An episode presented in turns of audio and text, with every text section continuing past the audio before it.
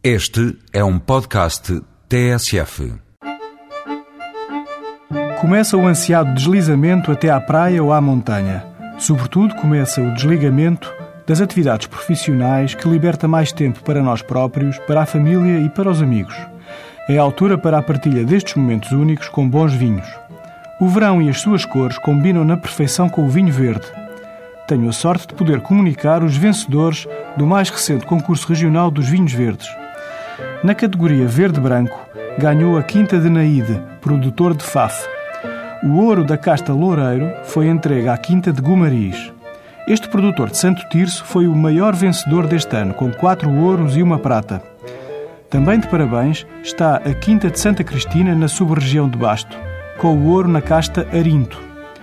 A categoria Alvarinho, talvez a mais afamada, foi ganha pela Quinta do Regueiro, produtor de melgaço já acostumado a primeiros prémios.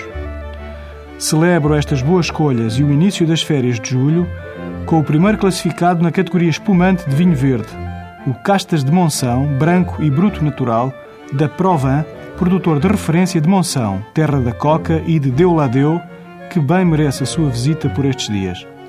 Sirva todos os vinhos entre 8 e 9 graus e divirta-se. Até para a semana com outros vinhos.